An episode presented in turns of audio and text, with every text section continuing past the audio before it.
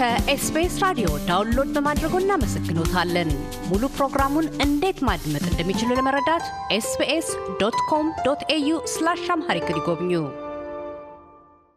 ከፕሮፌሰር መስፍን አርአያ ኢትዮጵያ ሀገራዊ ምክክር ኮሚሽን ዋና ኮሚሽነር ጋር ቀደም ሲል ባካሄድነው የቃለ ምልልስ ክፍል ኮሚሽኑ ከምስረታው አንስቶ የከወናቸውን አበይት ተግባራት የውይይት መድረክ አካሄዶችና አጀንዳ ቀረጻ ሂደቶችን አንስተው አስረድተዋል። ወደ ቀጣዩ ክፍል ያመራ ነው። አገራዊ ምክክሩ መቼ ይጀምራል? ውጥን ሂደቱስ ምን ይመስላል? በሚል መጠይቅ ነው። የፕሮፌሰር መስፍን ምላሽ እንዲህ ነው። እንግዲህ ምንድነው ትልቁ ስራ ሂደት ተሳታፊዎች ይለያሉ። ተሳታፊዎች ከተለዩ በኋላ መጀመሪያ ጠቅላላ ተሳታፊዎች ይመጣሉ። ለምሳሌ ወረዳ በወረዳ ላይ ለምሳሌ ሴቶች አምሳ ቢሰበሰቡና አምሳዎቹ ከተነጋገሩ በኋላ በሚሰጣቸው አቅጣጫ መሰረት የራስ ራሳቸውን ራሳቸውን የሚመርጡት ሁለት ተወካዮቻቸውን ይመርጣሉ። እነኛ ሁለት ተወካዮቻቸው እነኛን እዛን ወደ አምሳ ሴቶች አጀንዳ ይዘው ወደሚቀጥለው ሌቭል የሚሄዱ ናቸው። እዚያ ላይ ከደረሱ በኋላ ለምሳሌ ክልል ላይ ሲመጡ ከየቦታው ከየወረዳ የመጡት ሴቶች በሙሉ አጀንዳቸው በጋራ ይሰበሰብና ይቀርባል። ሌሎችም ባለድርሻ አካላት እንደዚህ ያቀርባሉ። ስለዚህ በክልል ደረጃ የተሰበሰበው አጀንዳ ወደ ምክር ቤቱ ይመጣል። ምክር ቤት ማለት የኢትዮጵያ ሀገራዊ ምክክር ኮሚሽን ምክር ቤት ማለት ነው። አስራ አንዱ ኮሚሽነሮች ያሉበት ከእነሱ ጋር ከኤክስፐርቶቻቸውና ታዛቢዎቻቸው ጋር በሆነው ግልጽ በሆነ መንገድ እጅግ መሰረታዊ የሆኑትን ሀገራዊ አጀንዳዎች ይለያሉ።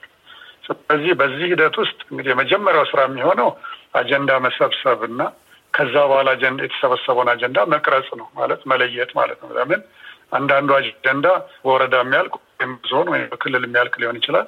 አንዳንዱ አጀንዳ በዛ በሁለት ክልሎች በሁለት ወረዳዎች ባህል የሚያልቅ ሊሆን ይችላል። ነገር ግን እነኚህ እጅግ መሰረታዊ የሆነ ስለሚል አዋጁ ያ ወደዛ ይመጣል። ወደዛ በሚመጣበት ጊዜ እንዳልኩት ከኢትዮጵያ ውስጥ የተለያዩ ባለድርሻ አካላት ያሉበት ከውጭ ያሉትም ኢትዮጵያውያን ጨምሮ እንግዲህ የጋራ ትልቅ መድረክ ይኖራል። የጋራ መድረክ እሱ ገና በደንብ እየተሰራበት ነው። ተሳታፊዎች አንድ ሺህ ነው የሚሆኑት፣ ሁለት ሺህ ነው፣ ሶስት ሺህ የሚሆኑት የሚለው ነገር በሂደት የሚታይ ነው። ውይይት በተፈጥሮ እንዲህ በአንድ ቀን ተወያይተህ ጨርሰዋል የምትል አይደለም። ውይይት እንደ አጀንዳው ይለያል እና እንደ አጀንዳው ስፋትና ርዝመት ይለያያል እና በዚያ መሰረት ቀናት፣ ሳምንታት፣ ወራት እና ከዛም በላይ የሚፈጁ አጀንዳዎች ሊኖሩ ይችላሉ። አሁን እኛ ስራ እስከ ዛሬ ድረስ ስንናገር የነበረው ግንቦት አንድ ቀን ወይም ግንቦት ይህን ያህል ቀን ይህን እንሰራለን ነበር። እንዳልኩህ የማይታዩ ነገሮች በየጊዜ ይከሰታሉ። ይሄ ብቻ ሳይሆን ደግሞ ለውይይት ቀደም ብዬ እንደተናገርኩት ሁሉም የኢትዮጵያ ተወካዮች መገኘት መቻል አለባቸው። በህዝቦቻቸው በሚገባ መወከል መቻል አለባቸው። ይሄ ነገሩን ካሰብነው በወራት ወደፊትም ሊገፋው ይችላል። ነገር ግን በአሁኑ ሰዓት እና በአሁኑ ሰዓት በዚህ ሰሞን ስታናግረኝ እያደረግን ያለ ነው ምንድን ነው የተሳታፊዎች ልየታ እስካሁን ማፕ ባደረግናቸው አካባቢዎች በሙሉ መቀጠል ነው በማንኛውም ጊዜ። ስለዚህ ለምሳሌ በዚህ ሰሞን ቀጥሎት አንድ ሳምንት ጊዜ ውስጥ ጋምቤላ፣ ሲዳማ፣ ደቡብ ምዕራብ፣ ደቡብ ሀረርና ድሬዳዋ ይካሄዳል። ይሄ ኮሚሽነሮች ከቲማቸው ጋር በመሄድ ቅድም ያልኩን ስራዎች በየደረጃው በየወረዳው ካሉን ተባባሪ አካላት ጋር ተባባሪ አካላት በተቻለ መጠን neutral ናቸው ይሆናሉ ብለን ያሰብናቸውን ለምሳሌ በወረዳ ውስጥ የሚገኙ የሲቪክ ማህበረሰብ ተወካዮች፣ የሃይማኖት ተወካዮች፣ የሀገር እና ወይም የእድር ተወካዮች፣ ሴቶች፣ ወጣቶች እና ምናልባትም የዞኑ ወይም የወረዳው ዳኛ እንግዲህ ዳኛ በተቻለ መጠን neutral ነው ተብሎ ይጠበቃል።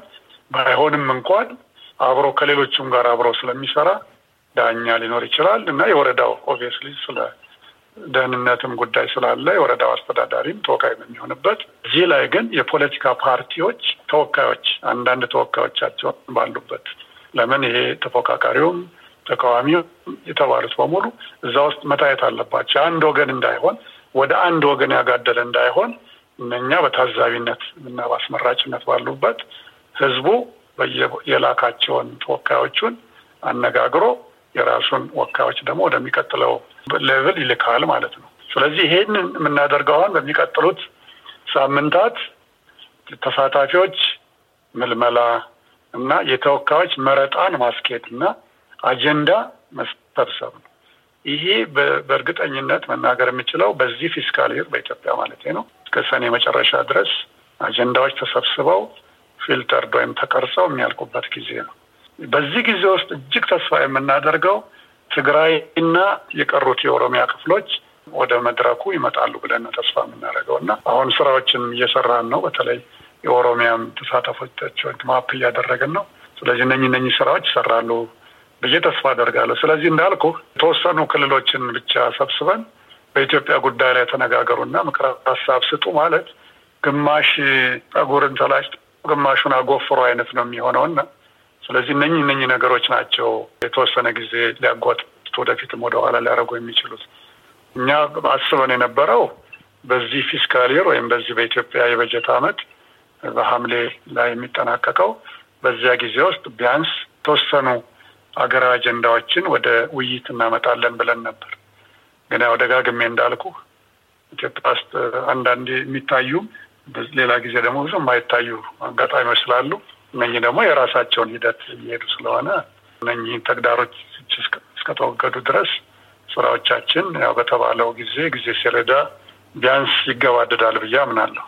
ምናልባት አሁን እየታየ ያለው በትግራይ ክልልና በምዕራብ ኢትዮጵያ በኩል ባለው ሁኔታ ወደ ሰላም የመምጣት የመደራደር የትግራይ ክልል አልፎ የጊዜያዊ አስተዳደር አቁሞ ሰላማዊ የሆነ ሕይወት ለመጀመር በእንቅስቃሴ ላይ ይገኛል። ይህ በአንድ በኩል ለኮሚሽኑ ኢትዮጵያ ውስጥ ሰላምን ቁጭ ብሎ በውይይት የመፍታት ባህል እየዳበረ የመሄዱ አዝማሚያ ምን የሚሰጠው ተስፋ ለኮሚሽኑ ወደፊት ለሚያካሄድ ሄደው አገራዊ ምክክር ተሳልጦ መልካም ፍሬ እንዲያፈራ፣ በሌላ በኩል ደግሞስ ቅድም እንዳነሱት አንድ አስር የሚሆኑ የፖለቲካ ድርጅቶች እንደዚሁ ከአሁን ድረስ ልዩነት አሳይተው ተስፈንጥረው ይገኛሉ። የዛ አይነቱስ አዝማሚያ ምን ስጋቶችን ያሳድራል? ከነኚህ ከሁለቱ ምን ትምህርት ተቀስሟል? እንግዲህ አቶ ካሳሁን በጦርነት ምንም አይገኝም። ውድመት ነው፣ ጥፋት ነው። ከድህነት ወደ የበለጠ ድህነት መሄድ ነው። በጦርነት አሸናፊነት የለም። አንዱ ምናልባት ለጊዜ አሸነፈ የሚመስለው ሌላ ጊዜ ተሸናፊ የማይሆንበት ምክንያት የለም። ላለፉት ሀምሳና ስልሳ ዓመታት ያየ ነው ሀገራችን ውስጥ ውድመት ነው እና ሁልጊዜ ወደ ታች መሄድ ነው። ስለዚህ ምንም የሚገኝ ነገር የለም ጊዜያዊ ድል የሚመስል ነገር ካልሆነ በስተቀር ህዝብን ከማሰቃየት በስተቀር እንደምናውቀው ህዝቦች መሀል ምንም ችግር የለም። ግን ሁልጊዜ ያለው ነገር ምንድን ነው? አመራር ላይ ነው ሁልጊዜ መከራ ያለው እና ስቃይ ያለው። ስለዚህ ያንን በትክክል የምናየው ከሆነ በውይይት የሚገኝ ነገር ቢኖር ምንድን ነው? በውይይት ተወያዮች አሸናፊዎች ናቸው። መጀመሪያ ወደ ውይይት እንምጣ ሲሉ ዋናው ትልቁ ነገር ለመግባባት አስበዋል፣ ለመግባባት ተዘጋጅተዋል ማለት ነው። ስለዚህ ይህንን በምታይበት ጊዜ ዋናው ሁለታችንም አሸናፊ እንሆነ እንውጣ ከተባለ መሳሪያችንን አስቀምጠን እንወያይ ነው። ይህንን ነው ይህንን ባህል ነው ማምጣት ያለብን። ምክንያቱም ለዘመናት የኢትዮጵያ ታሪክ የነፍጥ ታሪክ ነው፣ መጋደል ነው፣ መጫረስ ነው። መሀሉ ግን የሚያልቀው ተርጣው ህዝብ ነው። ገበሬው ነው የሚያልቀው። አርብቶ አደርን ከነ ሚስቱ ከነ ቤተሰቡ ከነ ቤተሰባቸው ናቸው የሚያልቁት። አሁንም ቢሆን ያስተዋልነው ይሄን። የአሁኑ ጦርነት ደግሞ በአንድ ነፍጥ አይደለም፣ ብዙ ጥይቶችን በሚተኩስ መሳሪያ ነው፣ በውድመት መሳሪያ ነው እና በዚህ ሂደት ውስጥ ደግሞ የሚያልቀው ወጣቱ ነው እያለቀም ያለው ወጣቱ ነው። ስለዚህ ይሄ ወጣት ዝም ብሎ ለይስሙላ ያህል የነገ ትውልድ ተረካቢ ነህ ብለን በአፍ ብንለብጠው ምንም የሚጠቅመው ነገር የለም። ስለዚህ ይህንን ወጣት ማትረፍ አለብን እና አላስፈላጊ የሆነውን ከኪሳራችን ለመውጣት ከተፈለገ ያለን አማራጭ ውይይት ነው። በዚህ ምክንያት ነው እንግዲህ አሁን በድርድሩ አይተናል። አሁን በሰሜንና በፌዴራል መንግስቱ መካከል ያለውን ውይይት አይተናል። ቢያንስ ጠመንጃ ቆመ። ጠመንጃ መቆም ብቻ ሳይሆን ሰዎች ትንሽ ትንሽም ቢሆን መንቀሳቀስ ጀመሩ። ትምህርት ቤቶች መከፈት ጀመሩ። ሆስፒታሎች፣ እናቶች ወደ ሆስፒታል መሄድ ጀመሩ። ግን መቼም ቁስሉ ቁስል ነው እና ይሄ ቁስል ለመሻር በጣም ረጅም ጊዜ ይፈጅበታል። ሁልጊዜ እንደምናገረው የአካል ቁስል በሳምንታት ሊሽር ይችላል። የአእምሮ ቁስል ግን ከትውልድ ወደ ትውልድ ይሄዳል እና ይሄ እንዳይሄድ ከተፈለገ ዳያሎጉ ወይም ምክክሩ ወይም ውይይቱ በጣም አስፈላጊ ነው። ስለዚህ ይሄ በምዕራብ ኢትዮጵያ የተጀመረም ሆነ እኔ ብቻ አሸናፊ ሳልሆን ሁለታችንም አሸናፊ ሆነ እንድንወጣ እንመካከር የሚለው በሰሜንም ያለው ነገር አያያዙ እኔ በጣም ጥሩ ነው ብዬ አስባለሁ። ይህም ስጋቴን ወይም ስጋታችንን ይቀንስልናል።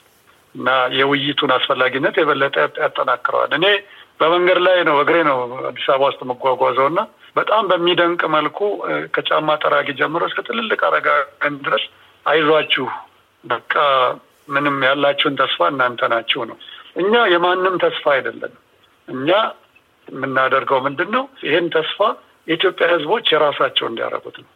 እስቲ ምክንያቱም እስካሁን እንደምታውቀው የልሂቅና ይሄ ኤሊት የሚባለው አጀንዳ ሆኖ የከረመው። ሰላም ከላይ ነው የሚነጋገሩልን የሚወስኑልን ከላይ ያሉ ናቸው። እስቲ ህዝቦች የራሳቸውን አጀንዳ አምጥተው ይነጋገሩና ምንድን ነው እኛ ህዝቦች እርስ በርሳችን ህዝብ ሆነን እንዳንቀጥል ያደረገን ምንድን ነው ችግራችን የሚለው እስቲ ከታች ይምጣ።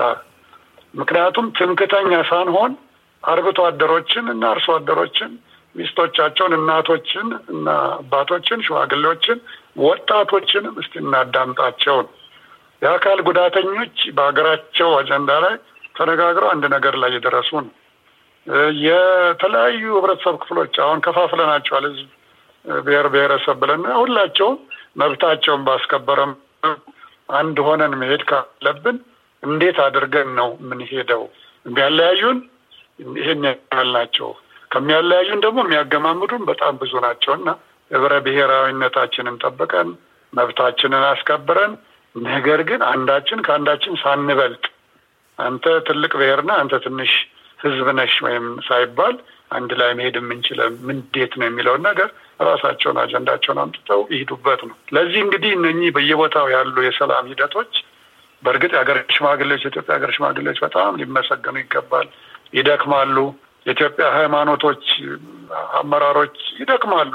ነገር ግን መጀመሪያው ላይ እንደው ላለፉት በርካታ ዓመታት ብዙ ስላልሰራንባቸውና ጉልበት እንዲያወጡ ስላላረግናቸው እንደው ከፍተኛ የሆነ ተጽዕኖ ፈጣሪ ባይሆኑ ነገር ግን ቢያንስ አሁን ላለው የሰላም ሂደት ደግሞ የራሳቸውን በየአካባቢያቸው አስተዋጽኦ እያደረጉ ስለሆነ እነሱንም ባሳተፈ መልኩ ስለሆነ የምንሄደው እንግዲህ እንዳልኩት ስጋቶቻችን እንደው ቢያንስ ከተስፋዎቻችን በጣም ያነሱ ናቸው በአሁኑ ሰዓት ብዬ አስባለሁ። በእርግጥ እንግዲህ እዚህም እዛም ያለው ነገር በውጭ ያለው ኢትዮጵያውያንም በሀገር ውስጥ ያለውንም ብዙ ስሜት ውስጥ ሊከቱት ይችላሉ ብዬ አምናለሁ። ሆኖም ግን ምንም ያለን ዋና ትልቁ ጉልህ ተስፋ መነጋገር ብቻ ነው። ስንነጋገር፣ ስንቀራረብ እንተዋወቃለን። ስንተዋወቅ እንከባበራለን፣ እንተሳሰባለን።